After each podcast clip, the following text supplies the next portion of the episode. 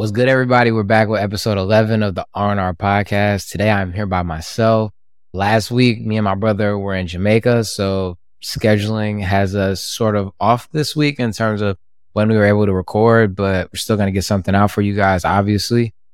Jamaica was pretty smooth. Honestly, I didn't know what to expect. I kind of like planning my own trips, if we're being honest, because I like to know what I'm going to expect on every single day and do exactly what I want to do. But I honestly didn't mind it this time, if I'm being real. I think the people that planned the trip that I went with, it was my stepfather's family, people I didn't really know that well, but they were all good people and it was good getting to know them. You know what I'm saying? Like, I don't know. I haven't been in like big group environments in a really long time and it was kind of refreshing, if I'm being honest. Uh, I did hear a lot of music out there and there were some songs that I was not surprised to hear, but sort of confirmed some thoughts I already had. We'll get into that later when I start talking about Song of the Summer, but we're back and we're going to probably be putting out more content for you guys coming up pretty soon. There was a lot of new music that dropped this weekend. I'm not going to get into all of it because I know Tonio is going to want to talk about some of it when he comes back, but I'm going to get into some of it and then go back to a couple albums that came out in the last couple weeks that I revisited during my trip. And, you know, during all that travel, flying and driving between cities like Montego Bay and Ocho Rios, I downloaded a lot of music and I had a lot of time to listen to a couple different things. So let's get into music real quick. First, uh, K, work of art. Um, this album, there's a lot to unpack here, so I'm not gonna get into all of it this week because I know Tonio listened to it a lot and he really liked it this past week. But uh, it was a really good project. I like the direction they went with it. I feel like they definitely went extra hard in trying to take a step up in every area of the project, from the album cover to uh, the rollout. You know what I mean? I saw that Spotify did like a pre-save link, which is something they hadn't done prior, but I saw that they were really trying to make the effort to get him out there because I feel like over the last year, Asake has kind of grown in popularity compared to a lot of different people. Uh, off of the first couple listens, what I will say, it has me rethinking how I listen to music, right? I've been thinking about like, do, if a project is coming, do I even want to listen to the singles before the project comes out? You know what I mean? Uh, I think a couple of the singles on here grew on me as time went on, but it just makes me think about how you hear songs different within the sequencing of an album, right? Like 230 sounds great by itself, but it sounds even better in the flow of the project. On My Piano is definitely way better than I initially thought it was. Like I thought it was cool when it first came out, but as I listened to it more and when I listened to it when the whole project came out, I liked it that much more. Uh, I think Asake definitely took a step up in terms of trying to take a, just trying to take it a step further as an artist. You know what I mean? I feel like what makes Asake appealing as an artist to me is almost the simplicity in which uh, the music comes across. Like it's very clear. It's just very upbeat music that's trying to make you dance. I don't understand a lot of it, but that's not the point, right? It's music is more of a feeling and it's something I enjoy. And I feel like in this project, um, I'll definitely have to get into Genius if they even get his lyrics available or they're translatable somewhere. I'm definitely gonna want to know what he's saying on a lot of these projects because it seems like he's a little bit more. It feels a little bit more introspective when I'm listening to it. Uh, let me look at the production real quick. I'm pretty sure he produced. He used the same producers with Magic Sticks and Blaze Beats, but I want to confirm that before I tell you guys who did this. Okay. Yeah, he worked with Magic Sticks on this one a lot. I'm, I saw him posted on Instagram, but I just wanted to confirm. He produced a lot of this project. Magic Sticks is one of my favorite producers right now. And there's no doubt about it. I feel like the choice of instrumentation that he uses is very big and the production is very large. And I love that about him. Uh, I'm pretty sure he did one of my favorite songs right now by Benson is Pray. I love that song so much. And he did the production on that one. And I think the drums and things like that, they just stand out a lot more compared to a lot of the other music and production we're hearing right now. So anything by Magic Sticks is kind of a hit right now. So work of art, definitely something I'm going to continue listening to. I'm going to have more takes on it probably next week. The singles off this project were probably my favorite 230 and On My Piano off the first couple listens. And then I like Sunshine a lot too. So definitely gonna talk about that when Tonio gets back. Foggie Raw. If you're in tune with any music on social media, especially TikTok, you've probably seen Foggie Raw at some point. He does a lot of these, they're almost like spoken words over instrument instrumentals that went viral almost every time. He did a couple of them and he kept coming across my feed for a very long time. But the most notable one that he did was over the You Don't Know My Name beat by Alicia Keys. And I loved it. And obviously everybody wanted it to be a song, but trying to get Alicia Keys to clear arguably one of her most classic records was, it didn't seem possible or probable. But sure enough, last week he, or a couple weeks ago, he got it cleared and he put it out this week. And I, I'm so glad he made it to streaming services. I love this song. Uh, I'm one of those people who love when artists put out a lot of music and I'm going to listen. And for a while, I was just wanting him to put out a lot of music. But the fact that he put out these two singles, this and Miss Johnson, which was another one that he did, it just sort of cemented the fact that it's about the quality, not the quantity, right? He knew what he was writing and what he was putting out was real quality work. And he did really good, a really good job on it. And it almost made me realize that I, it like, you don't have to put out a ton of music. It just has to be good. You know what I mean? He could do this once every couple months and I'd be happy, right? I'm going to listen to this song a lot, Psalm 62. But definitely go check that out if you're in a rap. He's definitely a top tier lyricist. I think so. Um, I think he's just very talented. And the label that he was on, I noticed they they're not really uh, they don't have a lot of hip hop acts, right? I think it was a lot more jazz and alternative music, if I'm being quite honest. And I think that's fitting. You know what I mean? I think his talent is his ability to write and his delivery, right? He almost speaks like his jazz. And I think it's fitting and I hope his career takes off and I hope we get a Oh, Ambré put out another EP, Who's Loving You. Ambré over the last I just got into Ambré, I would say on the last EP she put out. I love that EP. A couple songs on there I definitely go back to a lot. Uh, this one just as good. I've only listened to it once or maybe twice. A couple of the singles I listened to a couple times, but I'm definitely gonna go back to it. The first, the intro was the one that stood out to me the most, uh, just like it was on the last one. Muse freestyle. I like that one a lot. It reminded me a lot of the last intro on 3000 degrees. That's what it was called. Three Pete. I love that song. So if you have time, and you're looking for any type of R&B music, uh, Ambré and the next person I'm about to mention are the two people you probably want to go lean into. Also, Fabo put out a project. If you don't know Fabo, you need to become familiar. It's called Don't Get Too Crazy. It's an album. Uh, he was a songwriter. I don't know exactly who he's written for yet. I got to do some more research on that, but I know he wrote one of my favorite Kehlani songs uh, with Kehlani and Blxst called Any Given Sunday by Kehlani was written by Fabo. And I definitely think he's a really talented artist. His last album was also really good, but this one, I think he's stepping it up in terms of the production choice and some of his features on this project. He had uh, Shay Universe, Aaron Ray, Ambré, and Kalan. I think it's for real, for real, or FRFR. Um, he holds his own, so he doesn't. He's not really a feature heavy artist, but it's definitely something that if I'm looking for R and B Fabo is putting out quality music and somebody that I go back to pretty frequently. There was so much music that dropped this week, guys. They put out the Boy Alone Deluxe. Um, I think a lot of these songs, I wonder how many songs he made for this project initially, right? I'd have to go back and see if he talked about it anywhere.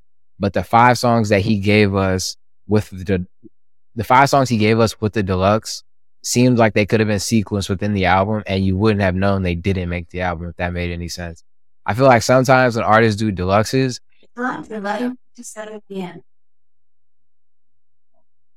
okay. I feel like sometimes when artists do deluxes, what ends up happening is they just find five songs that that were just okay or not the best, and they throw them on there to just sort of uh, give some more fuel to the project. Right? Boy Alone came out last year, but these songs were actually quality off the I only gave it really one listen, the five songs off the deluxe, and the first one was my favorite, uh, Reason. So, and he also threw the So-So remix on there with Ozuna, and I like that song. It's cool. I, if I'm being hundred percent honest, I could have done without the Ozuna feature. I get it because they're both sort of dropping right now. Ozuna just dropped Afro, so I get why you put the the song out, but Uh, if you liked Boy Alone, you won't be disappointed with these songs that just came out. I think Omah Lay is probably one of the best Afrobeats artists out right now. He's one of my favorites for sure. Boy Alone is one of my favorite projects of any genre over the last two or three years. I listen to it a lot. So I would definitely go give it a listen if you're looking for some new music to add to your playlist and stuff. That was all I really wanted to cover that came out this weekend. I wanted to go back to Amaarae on Baby.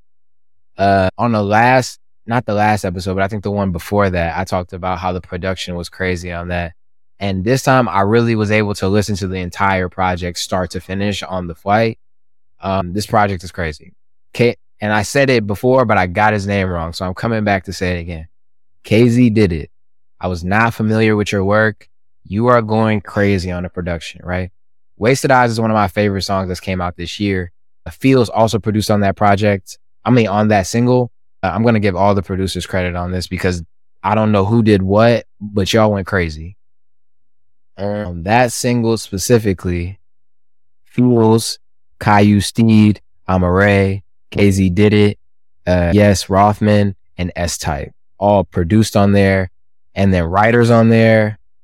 Yo, there's a lot of writers on there, so I'm not gonna go through writers. But this song is crazy. This project is crazy. Amaarae I didn't realize when you go to Spotify, it shows you all of the uh, all of the project that this artist appears on at the bottom. If you know what I'm talking about, like there's that little row. I didn't realize how many of my favorite projects over the last year or two that she had been a part of. Right, it was actually kind of crazy. She was on Kaytraminé's project. I haven't listened to uh, Janelle Monáe yet, but she's on The Age of Pleasure. She's on This Is What I Mean. She's on Top Boy by um, Spinall. This Is What I Mean is by Stormzy. She's on Young Preacher by Black Bones. Uh, what else? She's on Gbagada Express, the first volume by Boj. And then there was another one that I seen her on that I was like, I forgot. But yeah, she's been everywhere this last couple years. And I fuck with Amaarae. I definitely fuck with Amaarae. Sad Girls Love Money is one of my favorite bobs. And I'm definitely to keep bumping Fountain Baby. So that's all I really wanted to get into for new music. There's a couple things I wanted to talk about. Song of the summer, right? I think Song of the Summer is an interesting is an interesting indicator of where music is at at at the time currently, right? I think last year there were a couple songs. I think Wait for You was the one that stood out to me the most. I think that one had the longest runway. This year, I called it with Tony a little while ago. I think Talibans was the song of the summer. Uh, I think I think for me, the two, let me get into the criteria of what I would look for in Song of the Summer, right? First, do I like it? Uh, can I see it being played out at a lot of functions, right? The summer is the time where everybody's out. And so I think that's a big thing. Is it going to come on at all the functions? Are people going to sing it? Does it have a catchy hook? Stuff like that. But also other things, right? Like seeing the song, seeing Talibans performed is kind of crazy. Like if you go to Byron's page, and look at him coming out performing it specifically in the West Indies. But I think he's performed it in some other places too. Like the crowd is singing everything word for word. And that song hasn't gotten old to me yet. I see it going on throughout the rest of the year.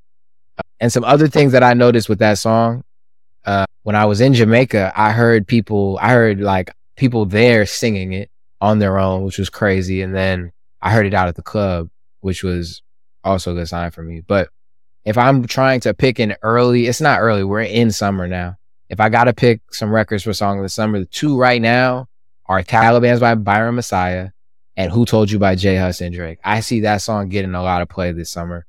Um, I've heard people not really feeling Drake's verse, but I don't really hear anybody going back to More Life saying they don't like it. They, I heard a lot of people when they came out say they didn't like it, but in my circles and people online, I don't see people saying they don't like it.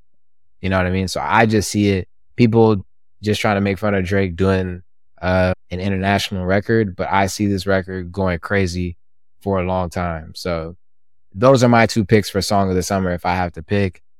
We'll see what else comes out. I think Travis Scott is a dark horse. I think I think he's dropping soon. I think he's got some Afro beats on there, as I stated earlier. He's got Bad Bunny on the project. I think he might have a song in there for a dark horse record like a, a sicko mode like he had a while back. So we'll see. But those are my two uh, those are my two throw ins for a song of the summer. And now I wanted to get into some business news, which I feel like is very interesting and relevant to the artists that we talk about on here.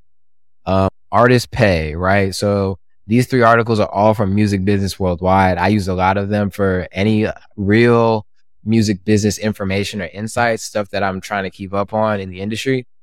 Uh, this one, though, is Universal and SoundCloud are in talks over a new way to pay artists for streaming. Universal Music Group, the world's largest music rights holder, has entered talks with music streaming service SoundCloud about changing the way artists are paid for streams. That, according to Bloomberg, which citing people familiar with the matter, reports that UMG and SoundCloud hope to conclude talks by the end of the year. The article goes on to state that, uh, let's see. Earlier this year, you struck up a partnership with another streaming service Tidal to research new streaming models and specifically how music platforms can generate greater commercial value for every type of artist by harnessing fan engagement. Right. In 2022, in the US, the world's largest music market, uh, streaming accounted for 84% of recorded music revenues last year. I think uh, there's a couple bottlenecks in the music streaming business, right?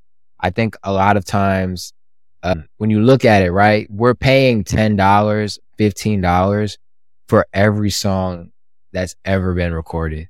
That's kind of insane if you think about what music used to cost, right? When somebody put out an album, you have to, you used to have to go to the store and pay $10 for it, right?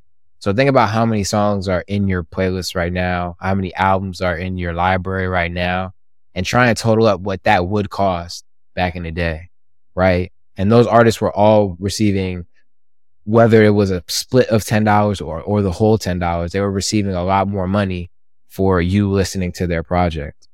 And I think the big bottlenecks in the model right now are one, because a lot of the companies started off really low to create a huge pay jump would probably result in a lot of people jumping off of streaming services.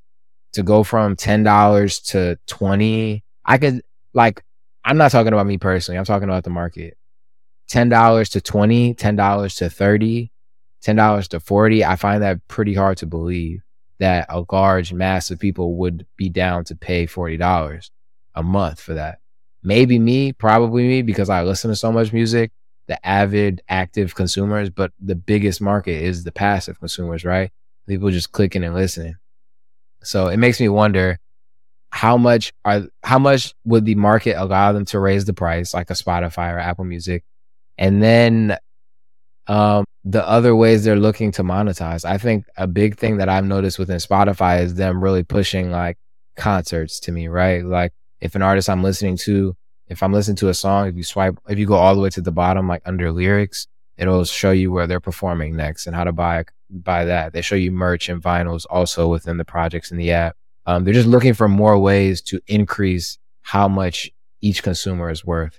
And I think that's one big bottleneck. And another that I don't know if the music streaming companies have the ability to really service is accessibility to streaming, right? I talk about all the time how a lot of Africa doesn't even have internet. So how are they even going to stream music, right? And I think over the next 10 years, a lot of those things will just be mitigated where it's like a lot of markets are just going to get internet by the natural progression of technology. So I think it's just a, almost a waiting out game on that end. But off first glance, I wonder like how, how do you increase revenues in that way, period? You know what I mean? You've already introduced this model that you're essentially paying nothing to listen to the music. So how do you get consumers to understand that there is value behind this and to get them to pay more for it? I'm not sure yet, but I think it's something to definitely pay attention to. So the House has introduced a bipartisan ticket act that will push for transparency around ticket pricing in the House representatives and the government. Another Music Business Worldwide article, shout out to them again, and in an effort to enhance transparency in the entertainment industry, U.S. Representatives Jan Shako, Jan Schakowsky and Gus Bilarek, Bill. Oh my God, what is these guys' names, boy? Schakowsky and Gus Bilirakis. Okay, I got some names for sure. They introduced the Ticket Act into the U.S. Congress last week on June 8th. The promised legislation aims to mandate comprehensive fee disclosure for ticket purchases of the requiring event ticket sellers to display the total ticket price, including all associated fees in all forms of advertising and promotional materials. This is following off the heels of the introduction of the BOSS and SWIFT Act in Congress in late May, which aimed to regulate the live events ticket market. There was some more in here. Okay, the Ticket Act seeks to emulate the advertising guideline currently in place for the airline tickets by ensuring that consumers have full access to the full ticket price before making a purchase. Yeah, I guess I guess when they're mar oh, this makes sense. So when they're marketing the ticket prices, they're marketing them prior to fees. And fees, when I read in this article, they said they could be up to 58% of the whole ticket price. So that's a little misleading in terms of like what you think you're gonna pay and you click through and what you actually end up paying. I think the live event space has been very interesting since the pandemic, especially with a lot of artists, a lot of artists having trouble. It's it's going both ways for a lot of different artists. There's artists who are taking off and doing crazy numbers like Taylor Swift, like Burna Boy, like Beyonce. And there's other artists who are relying heavily on like festivals and group lineups to do touring. And I think it's very interesting where revenue models are going to go in the next couple years. I read another article a couple of weeks ago on Billboard talking about how venues are having trouble with live events because the majority of their profits come from alcohol and food. And it said that a lot of people were drinking less alcohol since the pandemic, especially younger people. I think it was up to like 20% less. And so their margins are already small and making profits like that even smaller is going to be a problem. So I'm interested in potentially working on solutions for this or just seeing what other people have in store. I think business models are meant to be changed. The ways people make money have always changed. And so I'm interested to see where this goes. You know what I mean? I hope this gets passed because ticket prices are kind of getting out of control depending on who, who you're going to see or what type of ticket it is. But I think it's definitely something to look out for if you're interested in going to concerts and stuff like that. This one was really interesting. I haven't read all the way through the article, but I figured it'd be a good time to go through it with you guys. As Latin music explodes worldwide, Chinese superstar GEM Gem plans to release oh it plans release of Spanish language album in partnership with Warner Music Asia.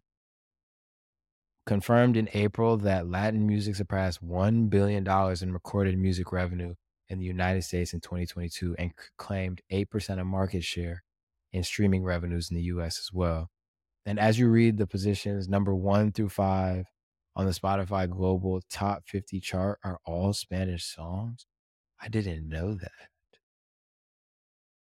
Did not know that. Oh shit.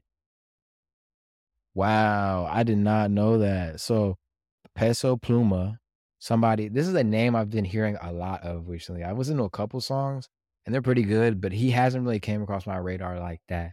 He on the top 50 global songs for the spot for Spotify, he's on the top three songs with who's this? Eslabon Armado, Bizarrap, and Young Lucas. But those are all Peso Pluma songs as well. And then Un X 100 TO, I don't know how that's even pronounced. I like that song a lot, but it has Grupo Frontera and Bad Bunny. And then number five is Where She Goes by Bad Bunny. That's kind of nuts. That top five is all Spanish speaking songs. And the latter two came out over a month ago. So back to the article. Sorry, guys. Where is that? Donde está? Okay. Latin music's rise has also caught the attention of K-pop giant Hybe. Hybe is where I think, where's the, who owns Hybe? I'm pretty sure Hybe has oh BTS. That's the name of it. I don't know nothing about I don't know nothing about K-pop. So Hybe is the the label over BTS, but it caught the attention of Giant Hybe, with many suspecting that the company could be targeting mergers and acquisitions in Latin music with a reported new f- round of funding. I know Hybe just partnered with the dudes over Dang, what is Lil Baby's label? I'm blanking on names right now, bro. I am blanking. Oh, Quality Control. Quality Control just got acquired by Hybe America, which is where and Scooter Braun is over their American division. So they're making a lot of noise right now. Hybe, they got a lot of money and they're looking to get into almost every market. So it's definitely interesting to see them becoming a player not only in K-pop but just the entire global music scene. And now, amidst the continued global rise of Latin music, we learned over the weekend that Chinese superstar Gem, one of the top selling female artists in China, has partnered with Warner Music China to release a full length Spanish album called Revelacion. Warner says that the new project makes the new project marks the first time ever that a Mando pop artist released a full length Spanish language album. The album, which has been infused with Spanish language influences, according to the announcement, is a fresh take on Gem's Mandarin language album, Revelation. Warner says the Chinese version of Revelation has been highly popular in South America. Whoa. According to Gem, after receiving support from South America for my Chinese album Revelation, I taught myself Spanish and wrote the. I taught myself Spanish. Yeah, I wrote the entire new album by myself. Okay. All right.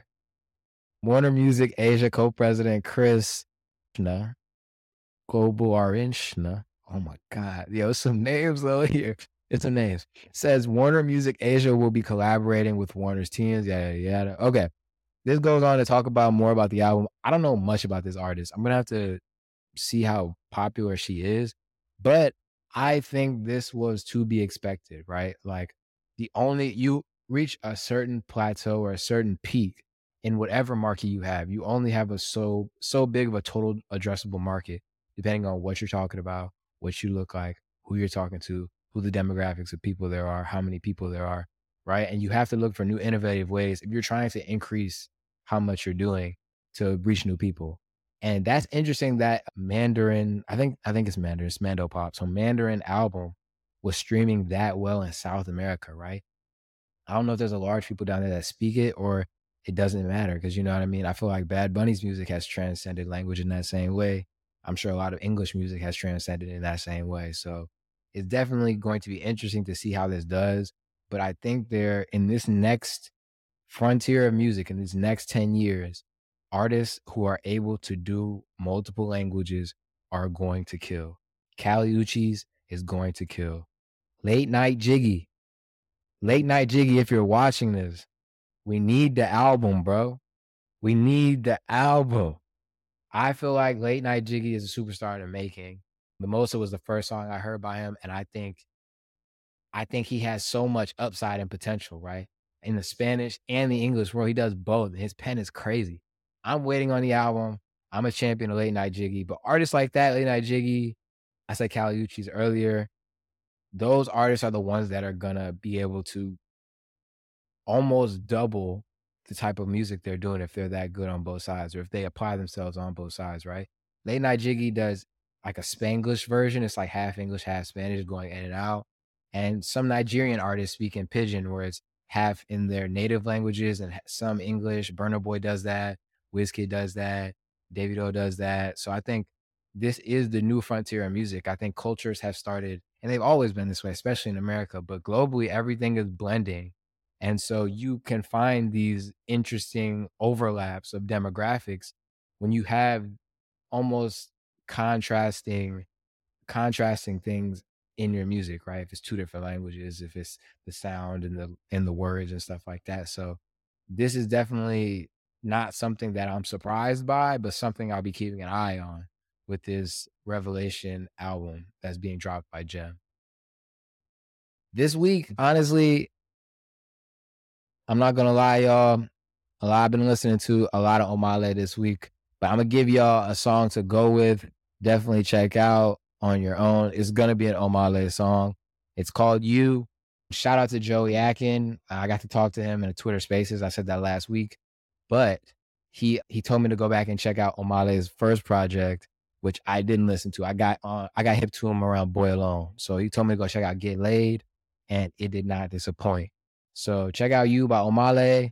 Antonio will be back next week. We'll be talking about Asake's album. We'll be talking about a whole lot more. Thanks for sitting with me this week, guys. We'll see you next week.